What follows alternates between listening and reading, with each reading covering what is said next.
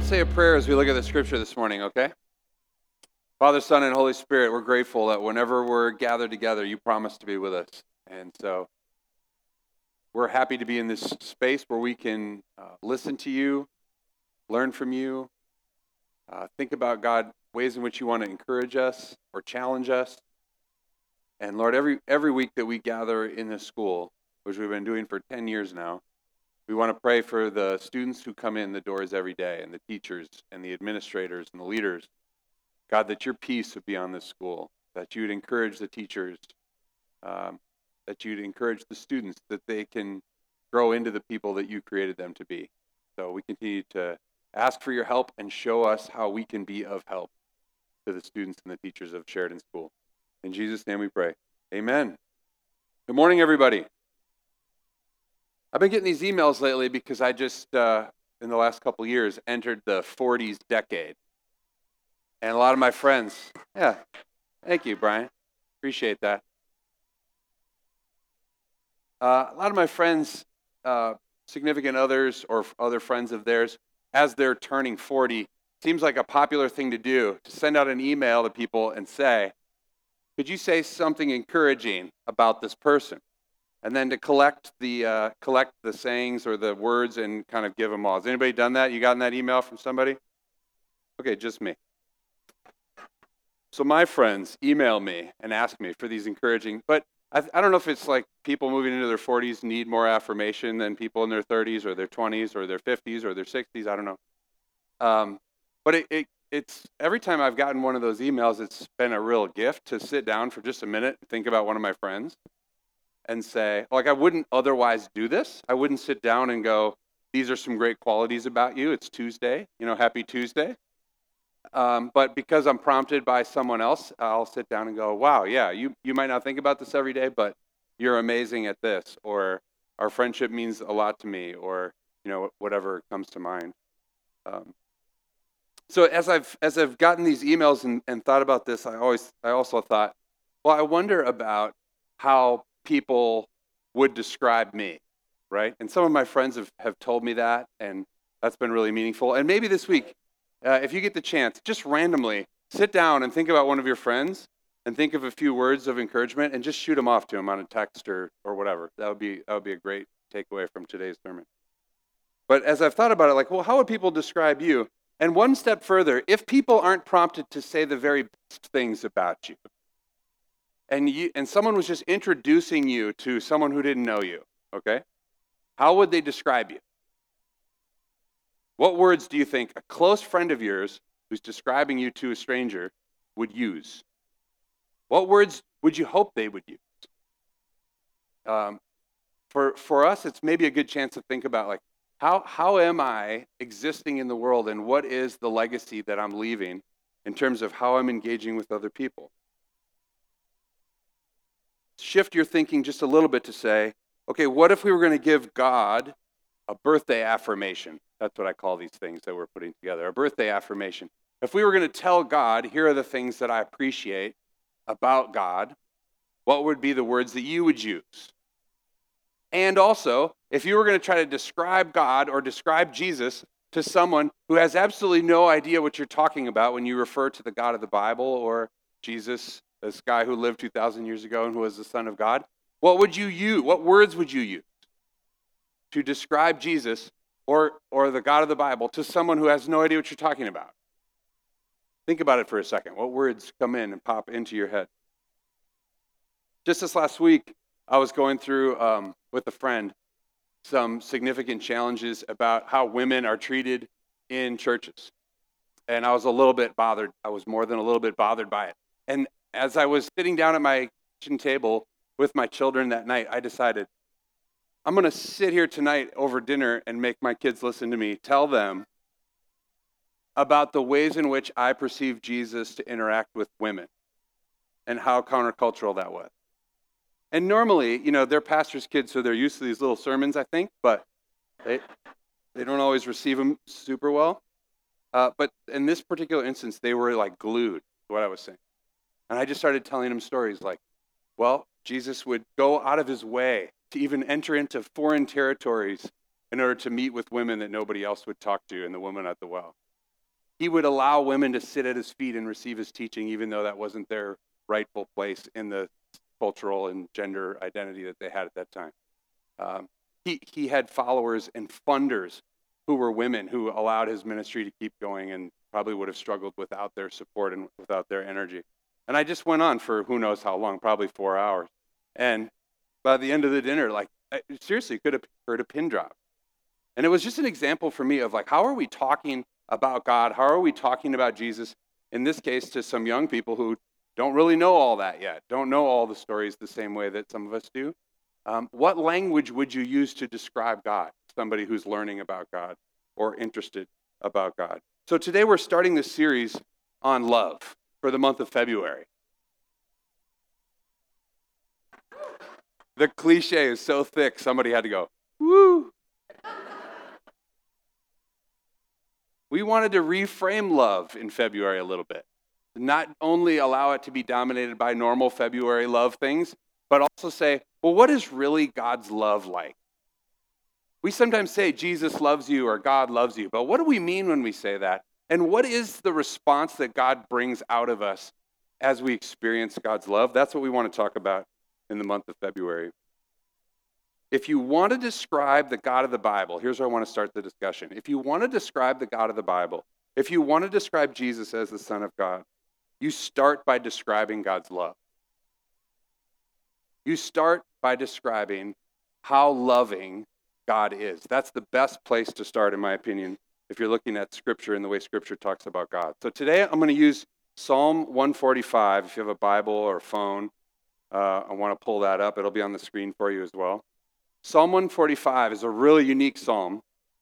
Um, it's a poem, it's an acrostic, meaning that every line in the original language begins with a different letter of the Hebrew alphabet. And one of the reasons why you would write a poem that way was to indicate to the people who are hearing or reading it or listening to it be sung that you are trying to encompass everything that can be said, even though obviously you can't say everything in one short poem. But the, the form is meant to indicate from A to Z, right? This is, uh, this is everything that we know about who God is or that we love about who God is. So when we ask the question, how do we describe God? If you were living in ancient Near East when the time when the Old Testament was written, sometime around there, this is a psalm you would likely have pointed to. It was a psalm that was read all the time in temple. It was a psalm that was sung all the time just in regular gatherings, or it was used as a liturgy, like a prayer to begin the day and to end the day. So even if you're looking for a, a way to pray this week and maybe prayer's been hard for you lately, I'd encourage you just take the psalm and read it as a prayer, maybe in the morning or the evening or both the morning and the evening this week, because that's how it's designed, that's how it's written. So it's attributed to King David, and David is writing down this psalm not just to express his own thoughts on the subject, but he's using it as a tool to help all of Israel remember who their God is. And that's how they used the psalm. So as I read part of it, I'm going to read verses 8 through 14. You heard the first seven verses read earlier during our worship time.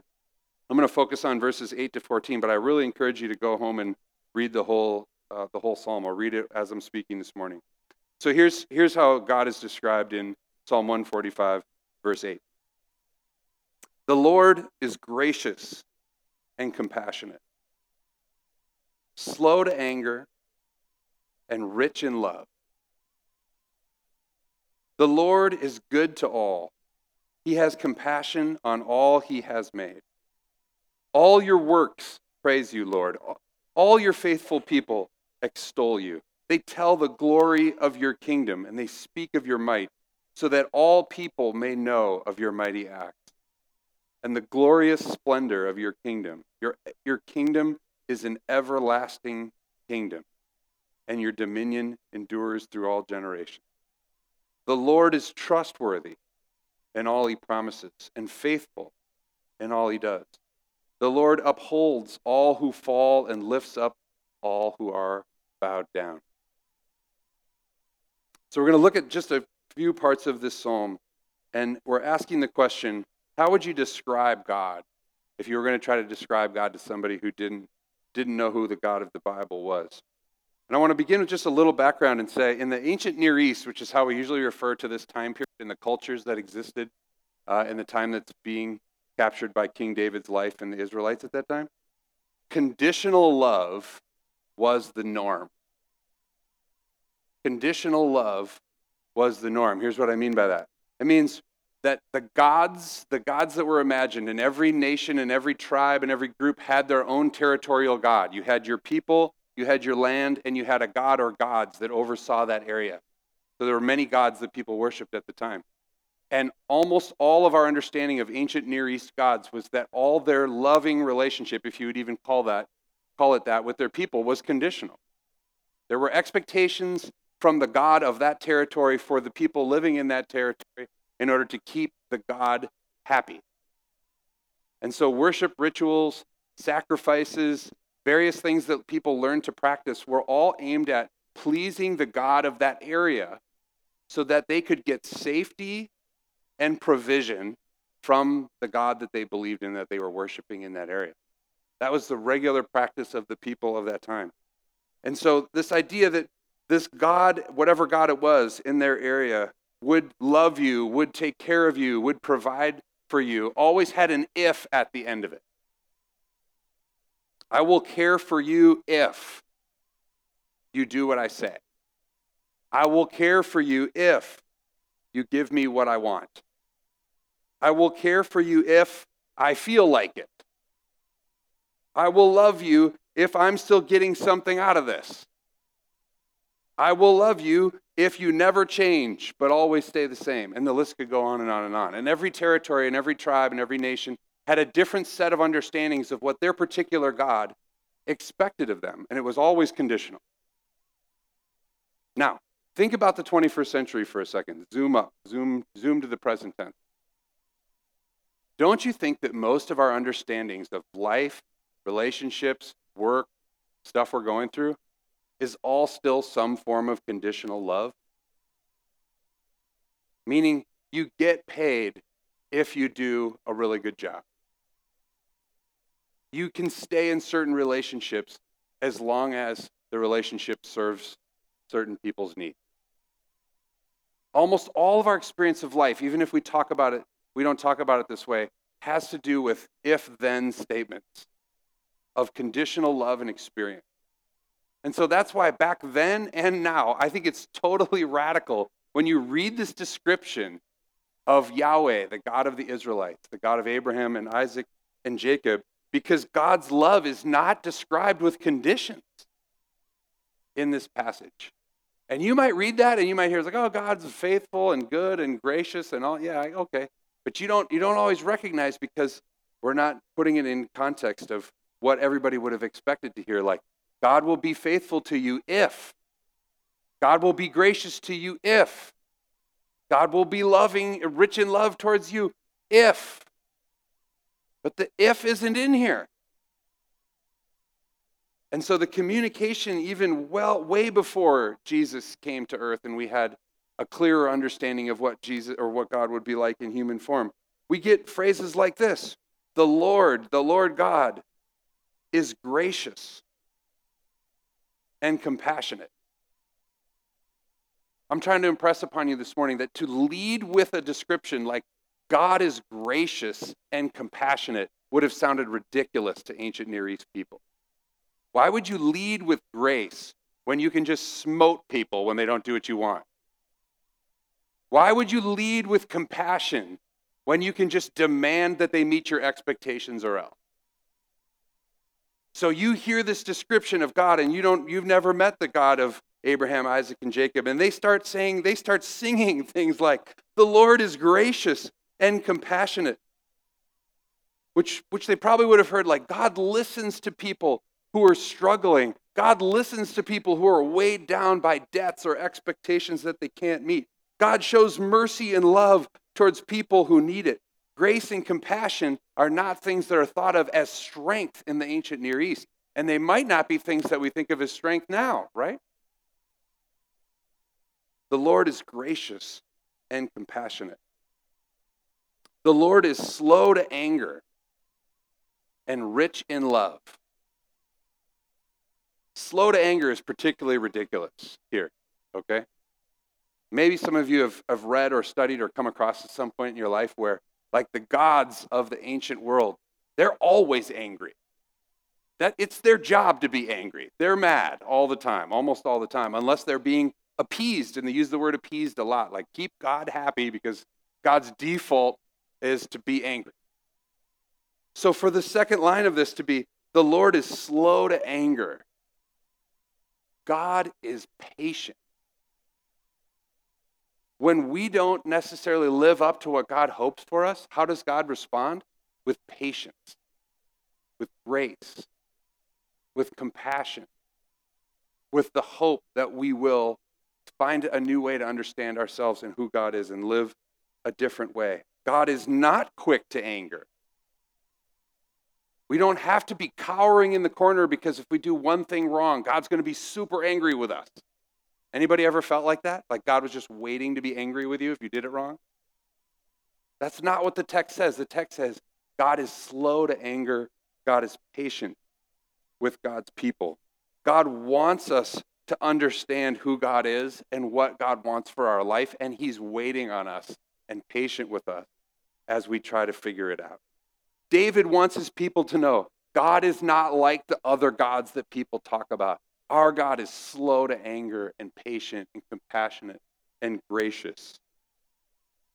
God is rich in love. The original language here in Hebrew is hesed, which means like loyal love.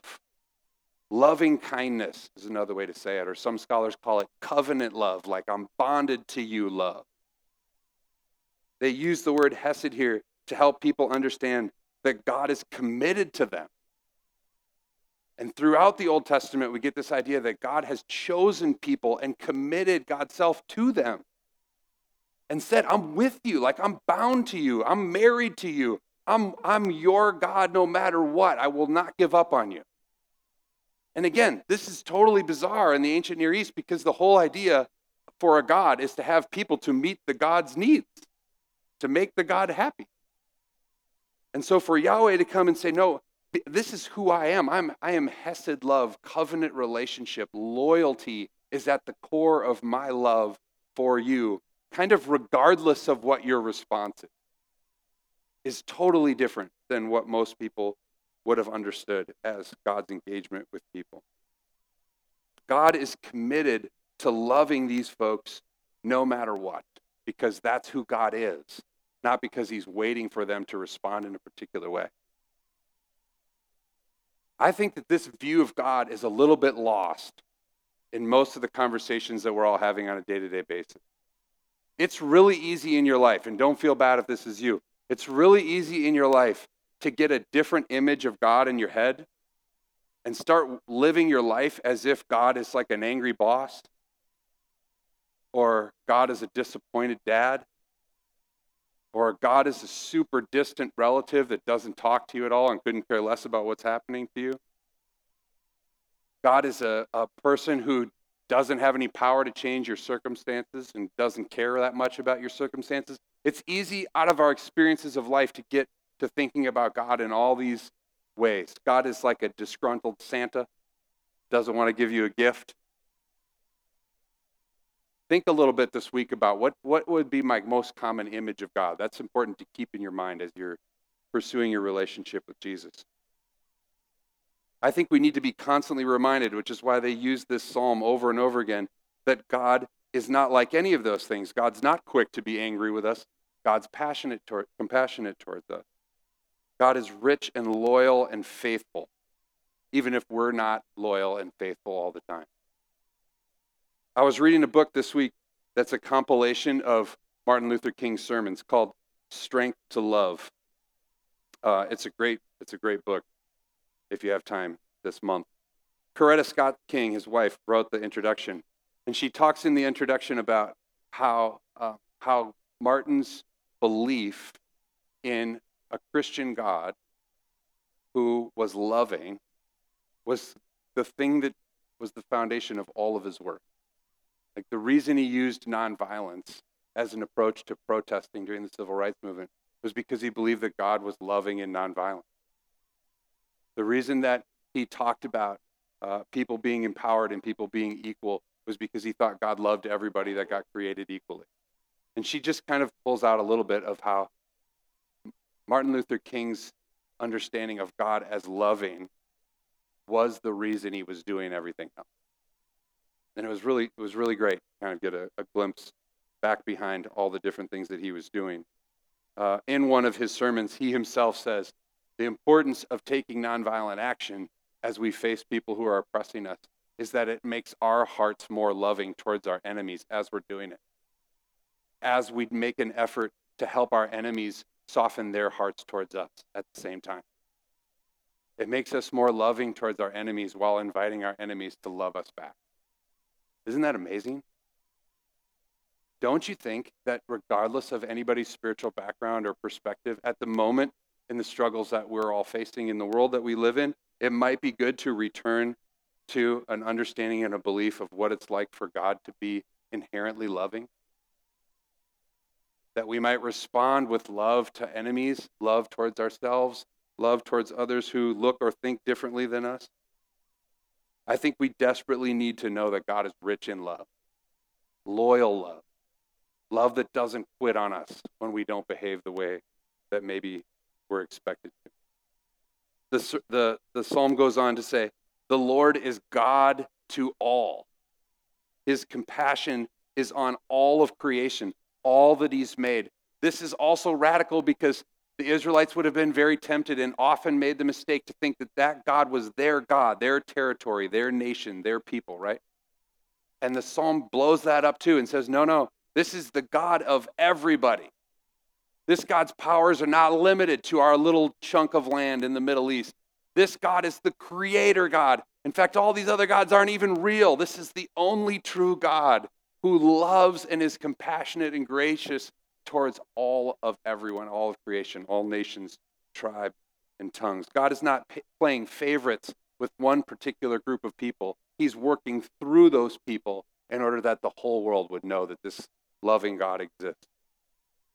The psalm says, The Lord is trustworthy in all he promises, faithful in all he does. The God that we worship doesn't look for opportunities to manipulate us or go back on what God said or look for an out when there seems to be an out. He fulfills everything he says he's going to do as he engages with people, even if we as people aren't faithful to God. And finally, it says, The Lord upholds all who fall and lifts up all who are bowed down. Again, in the ancient Near East, if you fall or you bow or bowed down, it means you're weak. It means you're not worthy of respect. It means we should not associate with you as a weak or fallen person because we might become weak or fallen people. And explicitly in the psalm, when we're describing this God to people who wouldn't know anything about the God, you, you're trying to say, look, this God cares about the people who are weak, who have fallen down, who are on the edges, who've been rejected for whatever reason. In fact, our God moves towards those people instead of shunning them and rejecting them. This psalm captures how King David wanted God's people to think about God. And so they repeated it and sang it and rehearsed it. It's a description of the character and the actions of the God of Israel. The description shows the radical differences between Yahweh, the God of Abraham, Isaac, and Jacob, and all the other gods that people worship. This God is gracious and compassionate, slow to anger, rich in love. The God of Israel is good to everyone, trustworthy in all God's actions and promises, faithful in everything that God does. The God of the Bible upholds all those who fall down and lifts up those who are bowed down or weighed down. And this is what makes God great.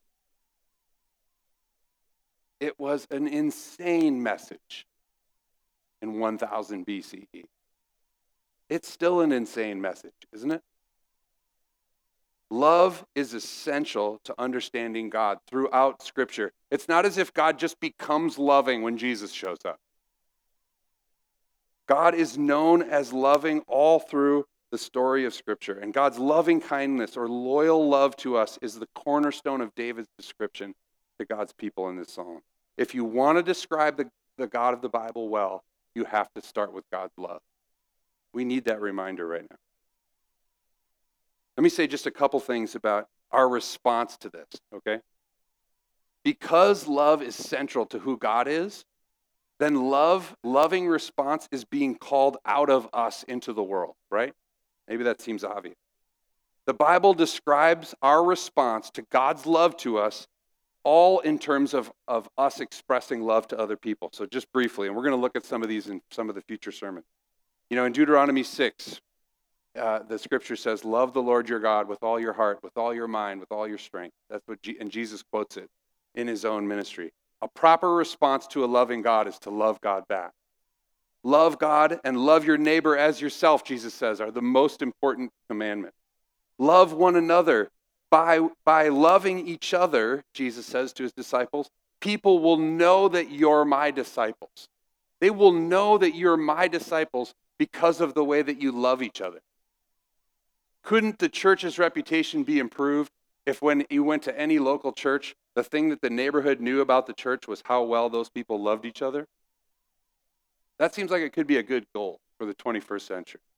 When we talk to people outside of our church, do they know, have they heard about how well we love each other and the people in our community?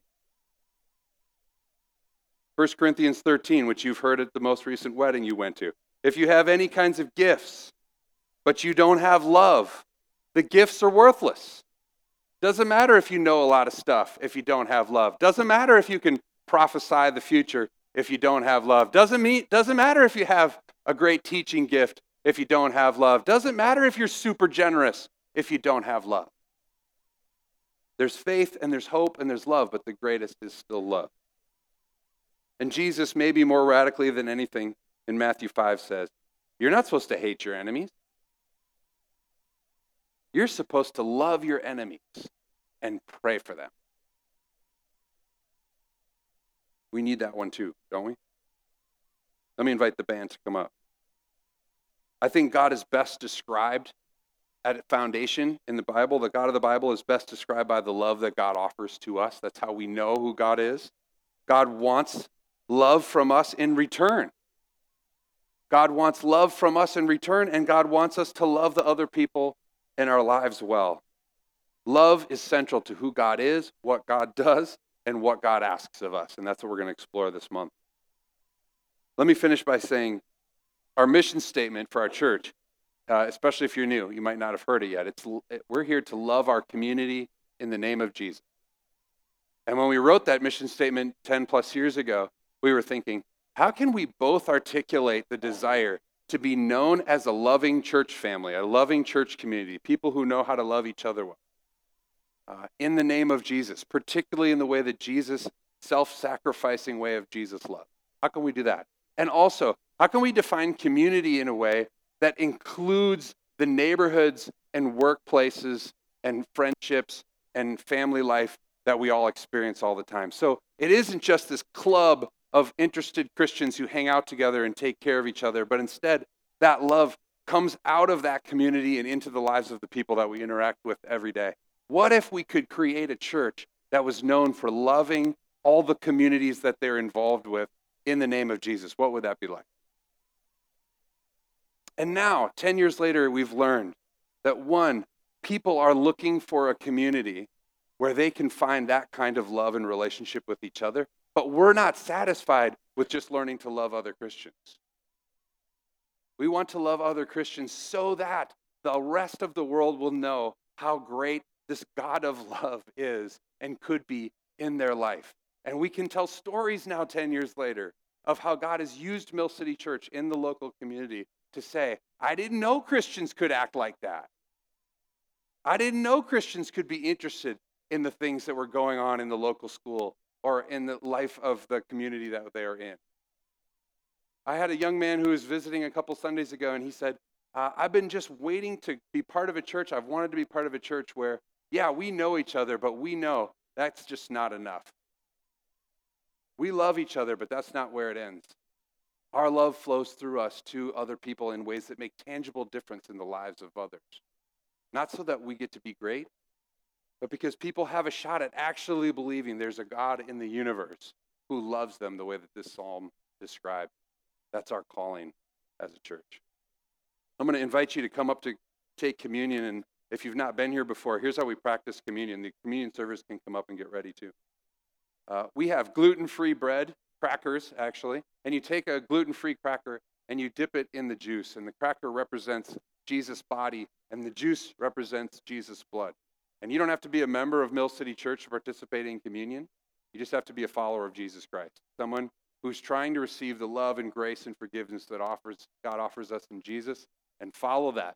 And even as you come forward, I want you to imagine like this little journey from your seat to the communion table is a way of opening yourself up and saying to God, I need to receive your love first.